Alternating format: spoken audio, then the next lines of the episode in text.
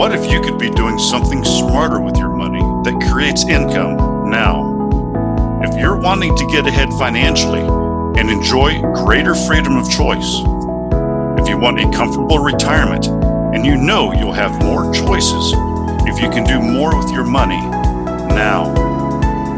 If you've wondered who else is creating ways to make their money work for them, and you want actionable ideas with honest pros and cons fluff, welcome to the Richer Geek Podcast. We're here helping people find creative ways to build wealth and financial freedom. I'm Mike Stoller, and in this podcast, you'll hear from others who are already doing these things and learn how you can too. Hello, everyone. This is Mike Stoller, your host of the Richer Geek Podcast. As many of you know, I have owned or managed over 1,500 doors from single family homes, multifamily, and hotels. I've received so many questions about how I transitioned from multifamily to hotels. I've been featured on some of the our nation's largest podcasts. I've spoken at national conferences about hotel investing. How do you do it? What are the differences between multifamily and hotel investing? What about franchises? What did I learn during COVID? Well, ladies and gentlemen, I am excited to announce that I'll be having a hotel investor workshop on May 5th and 6th of 2023. If you're interested in hotel investing, please come join us. You can sign up on our website, therichergeek.com. Go to the bottom of the page and click on training. I'm hoping to see you all there. Hey, everybody, welcome back to another episode of the Richer Geek podcast. Today we have David Vernich. He's a com- commercial lender. He has uh, three decades of experience in the banking industry.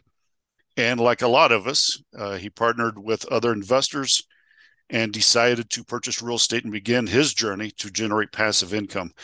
You know, I know a lot of you are, are thinking about that. You're thinking, man, what can I do? How can I generate some of that passive income? Well, David now owns more than 100 homes in Tennessee, and he's passionate about helping others. We're going to talk a little bit about his journey and his new book, Middle Class to Millionaire. How you doing, David? I'm doing great, Michael. How are you doing today? Perfect. What's the weather like in Nashville? It is beautiful fall weather, no humidity, 74 degrees. It doesn't get any better than this. How oh, perfect. well, Scottsdale, you know, I love it. It's finally under 100 degrees. Oh, yeah. Um, no humidity. Um, the cactus here don't turn color, so it's they're still green. but uh, I'm in my place up in Show Low, up in the mountains, so uh, I'm getting some some nice uh, winter fall weather it's about 45 degrees so we're we're having fun up here very um, nice so you're a commercial lender you're probably seeing a lot of people in the banking industry you know in, in your time doing things with real estate and learning and you're probably looking at all these these loans that you're giving up giving out and you're thinking why can't i do some of that is that how it started you know tell me a little bit about your background it kind of started that way but uh, not exactly because I knew I couldn't do real estate because I'm I'm two thumbs. You know, I'm the proverbial. My favorite uh, tool in the tool belt is the checkbook. You know, I'd rather pay somebody else to do the work. But uh, I did realize at 45 when I I I use the analogy in the book that uh, we all have about a 40 year working career if you count from age 25 roughly to age 65. Mm-hmm and so at age 45, I'm at my halfway point. So I'm kind of running into the, you know, the locker room for my halftime adjustments, but not having really looked at the score, but listening to financial planners and other people tell me what I should be doing, you know, coaching me from the sidelines for quarter one and two, but never looking at the scoreboard. Well, I go inside the locker room and look at the scoreboard and I'm like, you know what? If I do exactly what I've done the last two quarters, I'm going to lose this game. mm. and I even make the joke that um, in the book that if if I don't make a change on this really quick, I'm going to have to live in a van down by the river like Chris Farley and Saturday Night Live. Only I'm not a very good motivational speaker, so I got I got a problem. yeah, there you go. Now, you know what is it that a lot of our listeners are also they're starting to realize, um, you know, the 401k is just not going to do it, especially. No as uh, who knows what the inflation, the economy, you know, uh, everybody is we're we're doing this right now. It's uh, November first, and um, you know, so we're all kind of worried about what's going to happen and whether or not the 401k is even going to be taxed in the future. You know, just all this sort of stuff. Um, how how can what was it about you and your your realization about your 401k and and what can you tell all the others you know especially now you know it's been a few years for you but now with just all this who knows you know well that's the problem is um, you make projections based on what you know today but what's going to bite you in the butt is what you don't know what's coming down the pike tomorrow mm. and so you do the best you can with the knowledge you have and what i was doing at that halftime was essentially taking where i was after 20 years and doing some projections for 20 more years, mm-hmm. assuming, you know, inflation rates, assuming what the mar- market was going to do, assuming how much I was going to put in. And then when you take all those calculations and put it on a spreadsheet, and then you look at that pile of money at the end and say, I'm going to supposed to live on 4% of this conservatively, right? And 4% of the million dollars is $40,000. And like, this is pathetic. Mm. You know, this forty thousand dollars is all you get, and very few people even come up with the million dollars. So it's like that's a best case scenario for a lot of people. And so what you're seeing now for a lot of these financial planners is, oh no, no, you can't do it on a million. You got to do it on two million now. Mm. Well, if you can't do a million, you're not going to do two million. I hate to mm. tell you this. So essentially, it comes down to the math doesn't work. Mm-hmm. And this only works for extremely high income earners who live way below their means and sock away a ton of money regardless of what the market does and that's a very small segment of the population. Yeah and that that, that doesn't sound like fun either. It's not fun. No it doesn't sound like because you also are supposed to wait until you're what 65 or 67 to start drawing money out. Yeah. And some people don't even live that long. Right. You hope your health is you don't believe how many people that i know that i've that i've seen at the clubs and eh, they just kind of disappear and they're like hey, you know where is this guy? Well, he just retired. He's five years out of retirement, and uh, you know he, he got ill. Yep. And you're like, man, why wait? You know, so you know, talk to us about. Most of us have heard this. What's your definition of? We we, we keep talking about this um, over and over in different podcasts. Passive income. Mm-hmm. Why is that the way that you want to do it? Other than saving money for a rainy day type of a thing. You know, what is it about passive income? Well, passive income by definition is something that you can probably put a little bit of time into, but get paid on that into the future. That's mm. my definition. So it's not it's not something that doesn't require any of your time, but if it's mm-hmm. done correctly, you're leveraging by doing something once or very infrequently, you're getting paid over and over again. Mm-hmm. And so people can clearly understand the concept of owning a rental house. Uh, you can't just own it, rent it, and leave for 20 years. You can't do that. But you can rent it out. And then if they pay the rent next month, go cash the check and then wait till the next month. How much time did you spend? Very little. Mm-hmm. So you're getting rewarded outsized rewards for the amount of time you're putting in. So the way I do real estate investing with my partners, my part in the team requires, you know, bringing the capital to the table either through for whatever sources of capital that they need. And so typically my when from beginning to end, my involvement is about 15 minutes mm-hmm. of finding the money. Now it took me 30 plus years of networking and so forth to get to that point. I'll admit that. But once I did do that, and I only have to spend 15 minutes on my part, and then I receive my income stream as long as there's a renter that's paying and there's a positive mm-hmm. cash flow. So that's really the beauty of passive income. Now, how do you get your partners? Do you do limited partnerships? Do you do syndications? Do you do, you know, how do you go about your with your partners? So typically I do one of two things. When I first started off, I had a mentor that taught me the business and I didn't want to do the business. I just wanted to learn the business. So I wanted to figure out where I added value. And the only thing I thought I I thought I could do things like find the properties, and then I realized I was bad at that too. I knew I was bad at fixing up the properties. That was off the table, but I did one. I have said I've done one to realize and confirm I yes, I actually am bad at this and I don't want to do this. And then I also had strong suspicions I didn't want to deal with, you know, the property management side. So that pretty much left me with only one thing, and that is financing. And which mm-hmm. is good because that was my day job. It was also my strength. And a lot of people get frustrated in real estate because the the number one thing that keeps most people from getting into real estate is they don't have the money. That's true. They don't have the money and uh, they don't have the time, so they don't right. think that they can do it, or they have a friend of a friend who had a bad experience and like, oh no, I'm not going to do that because somebody did something. You know, um, bunch of excuses, aren't there? Yeah, I mean, I had about ten years worth of excuses before I got in, but at the end of the day, every single road was led to the one inescapable conclusion, which was, have you tried real estate? No. You know people that are successful in real estate? Yes. Get some mentoring so that you can figure out how they do it and mm-hmm. then what what value do you bring to the equation? Because nobody's just going to show up and give you money. Did you have um like a, a big time mentor that you know a program or something that you did?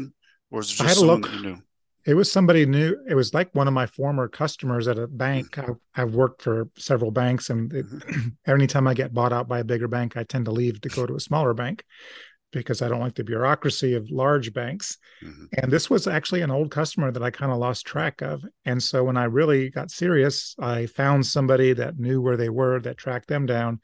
And they actually had a little local program they had put together uh, to teach people how to do what they did. Mm-hmm. Yeah, that's very good. It's one of the things that we really need.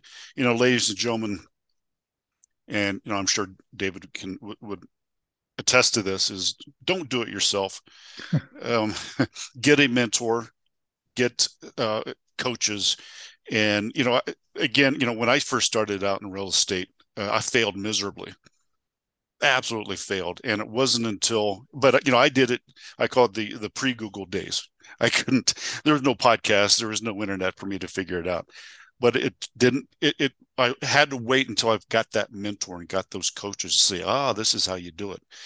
Um, and it was a life changing now you know digging into your book and uh, again everyone the, the book is middle class to millionaire and it's making the leap to the next level and i think that's something that we all want to do. And especially even if you're a millionaire now with the w2 the i think the goal for all of us is to get to that millionaire status as a passive investor. You know, I can I don't ever have to retire because I don't have a W two and I don't work for anyone else. Um, I just have other people working for me, and I can do that till I'm 80. You know, I think that is, is all of our goals. Um, but some of the questions that's in your book, you talk about how your house, and most people think this, your house is not an asset. You say. Um, why is that? and why isn't home an asset and but can it become one? Uh, the answer is depends on what your definition of asset is. Now and i'm you know i've been a banker for 38 years and they don't teach you anything in banking that uh, you know they they obviously will look at a financial statement and say your your the value of your house is on the asset side of the balance sheet and the mortgage is on the liability side which is fine that is true so that you know when you do go to the bank that's how you properly show that. However for our purposes we want to know are we going to be able to retire comfortably? And if you're putting all your money into a house that you live in mm-hmm. then there's no way you can pull money out of that house except for two ways. You borrow against it in which case you have debt and you got to pay that back or you sell it in which case you don't have a house anymore you know you're homeless but then you have to take that money and probably go buy another one. So mm. the definition of the asset is something that puts money in your pocket. And so the house is not putting money in your pocket even when it's paid for. You have to pay insurance repairs maintenance tax property taxes. So really i i i try to pull that out of people's financial statements because a lot of times unfortunately it's the number one their, the equity in their home is their number one asset mm-hmm. as far as percentage of their total assets. And when you pull that out, suddenly you just made them feel extremely uh, weak. yes, you know, you know, so many people talk about house hacking, Um, you know, if I want to be smart, I tell the 20 some year olds, 30 some year olds, buy a duplex, right? Oh, yeah. Live, live in half of it. That'd be perfect. I mean, my perfect. son did that. I mean, that was one of the side benefits of me getting into the real estate with my partners is when my oldest son graduated from school and got a job and qualified for his own mortgage. You know, his hangup was he didn't have the down payment. Well, the particular house he was looking at, I owned 25% of it. There's his down payment. So we just had to pay off the other partners using his mortgage. Well, he bought a four bedroom house and he was a single guy at the time. And I, even I didn't understand what he was doing. And I said, What are you buying a big house for? You don't need that. And he goes, Dad, I'm going to rent out the other three bedrooms to my buddies and they're going to pay my mortgage. And I'm like, Ah, just way to go, Padawan. You've learned well. that's right. That's right. Um, I mean, that's perfect, everyone. You know, I mean, that is how you hack. You know, think outside the box. This is how you save and make money um, while living in your house. I mean, it's just you have to get outside and think, how can I do this? How can I make money off of anything that I buy, especially an asset as large as a house? Now, let's talk about. You know, I hit on a little bit. You know, this this the height of the housing, um, this inflation crisis um, what do you talk to you know, tell all these people? It's like, oh, hey, look, I can't do it now. You know, it's too expensive. Um, how can we stay motivated and say, look, I want to get into it, but uh, I have to wait till the market drops, or I have to, you know, these excuses that they have. Mm-hmm. Well, if you're buying for cash flow and you can find something that cash flows now, it really doesn't affect, you know, you're you're you're talking about two different things. So there's cash flow, then there's appreciation. Mm-hmm. And really appreciation happens, the market kind of gives it and it also takes it away. Mm-hmm. But if you're always looking for some things that cash flow, then you always have the time to wait for the appreciation to kick in. It's when people get solely focused on the appreciation of the property that they're willing to either lose money or barely break even that they get impatient and say, oh, this doesn't work. But if you're always buying for cash flow and it cash flows, there's no reason for you to sell something until mm-hmm. you're making good money on it. Exactly. You know, I mean, you just you hit the, the nail on the head there. Um, I love it. Not too many people will actually say it the way that you said it. Um, you always tell me, I don't care what it costs you know, it's like, oh, the house costs four hundred thousand instead of two fifty. You know, like it was eight years ago. Yeah, well, you know what? Rents have gone up too, and I can still cash flow. And as yeah. long as you're cash flowing, you never need to sell, right? Well, and nobody can really pick the absolute bottom of the market. Right. You know, you don't know the bottom until it's you're out of the bottom, right? Because it's in the rearview mirror, and nobody sells at typically at the top of the market. So it's just kind of like the stock market in the sense that if you're buying all along, you're kind of dollar cost averaging into the housing market. And then as things go back up, you're selling things when the, you hmm. know, we've, we sold a house uh, when the market was super, super hot that we had bought and paid cash for. Um, I think we had 90,000 into it and nine years later we sold it for two hundred and eighty thousand dollars, mm-hmm. and they didn't even want the house; they wanted the lot.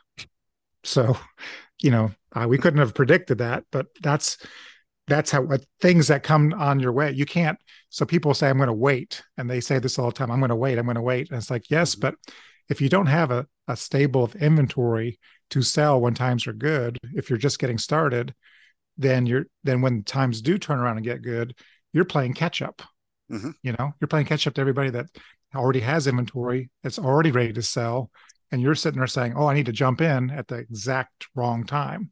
Yeah, yeah, it's correct. You know, it's that's an excuse, right? Well, I have to wait for this. Well, when that day comes, well, I have to wait for this. Well, I need one more seminar. Well, I need, you know, there's just as soon as I go to five more seminars, I'll have the knowledge.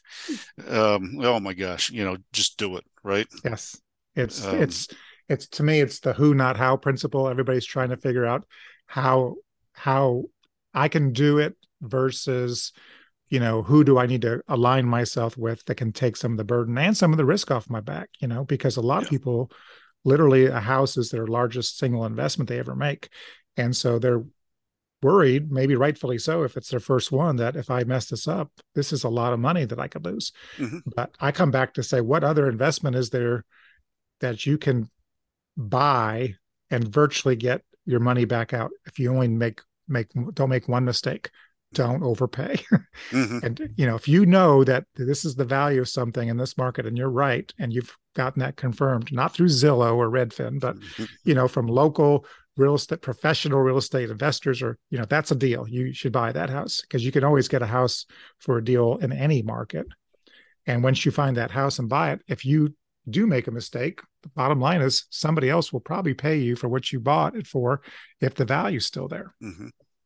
yeah it, and you know everyone likes to know who else is doing this um, do you have any examples of like any type of public figures or some of the things that they're they have been successful at passive income. Any examples? Well, I mean, public figures are, you know, you've got every guru out there that's selling a course that's going to tell you what they can do. So there's, you know, a lot of people that do and that. some of them did it once and they think they know how to do it also. So there's also, yeah, those. they're making their money by essentially, you know, trying to sell the the secret sauce per se. The secret sauce is basically hard work and it's four steps. You got to find the house, you got to finance it, you got to fix it up, and then you got to either flip it or fool with the renter. One of those, those are the four steps. And so it's like, there, you got the recipe. Now go do it. Right. Mm-hmm. But it's easier said than done. And really, what it comes down to is there's the deer in the headlights. You know, I'm scared. Uh, you know, I don't want to make a mistake. There's the I mm-hmm. fear debt. I fear the horror stories I've heard. There's always these excuses and ultimately i had all those same fears and excuses and you probably did too mm-hmm. at to some extent but what you how you overcome any kind of fear is you face the fear you literally say what can i do to mitigate the fear that i'm having? And so if you're fearful that i'm going to lose a lot of money then partner with people and take a smaller percentage of the deal you know? Yeah. Just only be able to risk what you think you're and then at the end of the day when you realize oops i didn't really have much to risk at all and in fact i didn't lose any money i made money what's taken me so long to figure this out you know? And you kick yourself for sitting on the sidelines for so long yes i kick oh my god i've kicked myself so many times. Oh if i'd only done this and not be scared. Um but oh my gosh yes uh, but i'm not going to live in the past. No. Um you know so what what do you do? And you made a great point david. Um, partner with someone that knows how to do it. Partner with david. Partner with someone that knows how to do it and have them teach you have them show you uh, and that will give you the confidence in order to you know go out and do it yourself you know to uh, get your own little investment group together and do it and then you too can also own sometime someday 100 homes like david um, now do you do are, are, all your homes rentals or do you do any like lease to owns or, or are they all flat out rentals we do some lease to purchase as well but I would say the majority are long term leases. Mm-hmm. Yeah, it's you know I, have done both. I like the the lease to own. You know, you have the option of the lease and then the option. Right. Right. Those types of things. And yeah, uh, you'll you'll always find a lot of people that would love to own a home but just can't qualify for a mortgage for whatever reason. Mm-hmm. So it's really in, in certain markets and certain times you can really be in a slow market that things aren't moving, but you've got a whole untapped market of people that as soon as they see lease to own, I mean, they're lining out the doors saying, you know, how much money do I have to put down to be able to get that deal? Yeah, yeah, those are those are good deals. There's a lot of people with medical debt that wasn't in there. They have great jobs, they have great incomes. Someone in their family had bad medical debt; it ruined their credit. But they qualify. You know, banks won't give them a loan, and guess what? You you can give them an option. Um, so we, we've been talking about all this passive income. We've been talking about, you know, a little bit about your book. What are some of the ways, things that are in your book that you can, um, that people can act, you know, change, add to their savings, withdraw it, get a house, uh, plus still plan for the retirement. You know, there's this whole juggling type of a thing. Mm-hmm. Uh, what are some of the, the priorities you know, still saving, still spending. You know, a house is, is, is a big thing, a rental. Right. How do they juggle all that? Well, it's not, I'm not going to sugarcoat it. It's not exactly, you know, if you're living paycheck to paycheck, it's probably not something you should do until you really get your financial house a little bit in order and a little be stabilized. Kind of like uh, the old thing with the airplanes when the oxygen masks fall down, you know, put put it on you first because you're no good if you're wheezing and trying to put it on somebody else and you're both die, right? So you can't really save anybody until you've had you're in in a good situation yourself financially. Having said that, you know, I the very first house I did was in 2007 and I didn't have a hundred thousand dollars in my checking account. But what I did have was I had a W 2 job, I had clean credit, mm-hmm. and I knew bankers that were friends of mine that had the lending authority of a $100,000. so as long as I could approach them and say, look, here's what I'm going to do with the money. I'm going to buy a house. I'm going to fix it up. I either going to sell it and pay your loan off, or I'm going to, you know, put a renter in there and then I'll come back and get a mortgage on the house and you can have the mortgage. Mm-hmm. That's how I got started. I didn't have the cash. I had the borrowing capacity. Mm-hmm. But what I what caused me from not doing that before is I was I didn't know what I was doing. So I was scared I was going to mess it up. What gave me the confidence to do it was partnering with my mentors who had 14 years experience 144 houses they had a full-time maintenance man a full-time property manager they had the infrastructure and the system in place so i knew that if they were looking over my shoulder and that they were kind of blessing every step along the way, that it was basically paint by numbers in real estate investing. You know, just stay in the lines and you won't get hurt. And it worked out perfectly. And people don't they don't realize you don't need a whole lot of money to get your first investment no. real estate, do you? You know, so depending on the market you're in, it's different if you're in California or you're in Arizona, you know, where uh, the houses is, is, skyrocketing. But if you're in the Midwest, um, you know, under fifty thousand dollars to to get started, and you can probably get enough people gathered to get fifty thousand dollars. Is that right? Well, plus there's people that do this for a living called hard money lenders. Mm-hmm. You know, you don't use them for permanent loans, but for bridge loans, if you can turn the property quickly and get you know what banks don't want they don't want you coming to them with a a beat up junky empty house and say i want to borrow money to buy this house and then having you know and not enough income to support the payment what they want to do and what i suggest people do is have the investment dollars come in on the front end whether that's through hard money whether that's home equity line of credit self-directed ira or hsa cash even you know 0% credit cards because they're short-term loans get the house, fix it up, put a tenant in there. Now you got a lease. Now go to the bank and they'll talk to you because you got a fixed up house that will appraise for more than you paid for it and then turn that money out from a refi to pay off the hard money or whoever you had to use to get into the house. Mm-hmm. Yeah, that's that's perfect, and, and and that is true. You know, you use what you need. You know, I I know a guy that does it via credit card. Um, down payment and fix up. He does it on his credit card, re uh, gets the house appraised, re you know finances it, pays off his credit card debt, and I'm like, that's a little bit too risky for me, but it works for him. Yeah. Um, but he does it. That's the thing is he does it. Uh, something in your book you talk about the money scoreboard. What is that? Uh, the money scoreboard is essentially uh, anybody can picture the metaphor I used in the beginning of our conversation was the halftime for 40 years, you know, okay. running to, so the money scoreboard is everybody starts with the scoreboard when you get out of school, you get your first full-time job. If you don't count anything for passive income, you get a big zero. That's on one section of the board. Okay you got that's your offense you better start scoring on the defensive side of the board you've got your expenses your living expenses so if you made $50000 a year and you saved let's say 10% of that that means you got $45000 you're spending that's your that's your expense side so essentially the goal is to rack up some points on the passive income side to surpass on the expense side mm-hmm. perfect um, what else would you like to, hit on. You know, we've hit a lot about the middle class to millionaire. Where can they find it? And also, uh, where can they find you? Uh, middle class to millionaire is on Amazon, so Amazon or Kindle, and it will be on Audible soon. I just finished the recording, so that's why my voice is probably a little scratchy. um, and then, as far as hooking with me, I'm I'm not your typical guru trying to sell a course.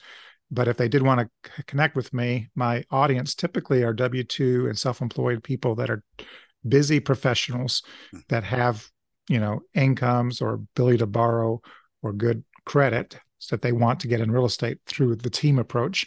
And so those people are generally on LinkedIn. So I'm on LinkedIn. So if you want to hook up with me through LinkedIn um, and say hi that you heard me on the podcast here, then I will be glad to send you a copy of my book for free, a PDF copy. Perfect to hear that, everyone. This is David Vernich, middle class to millionaire.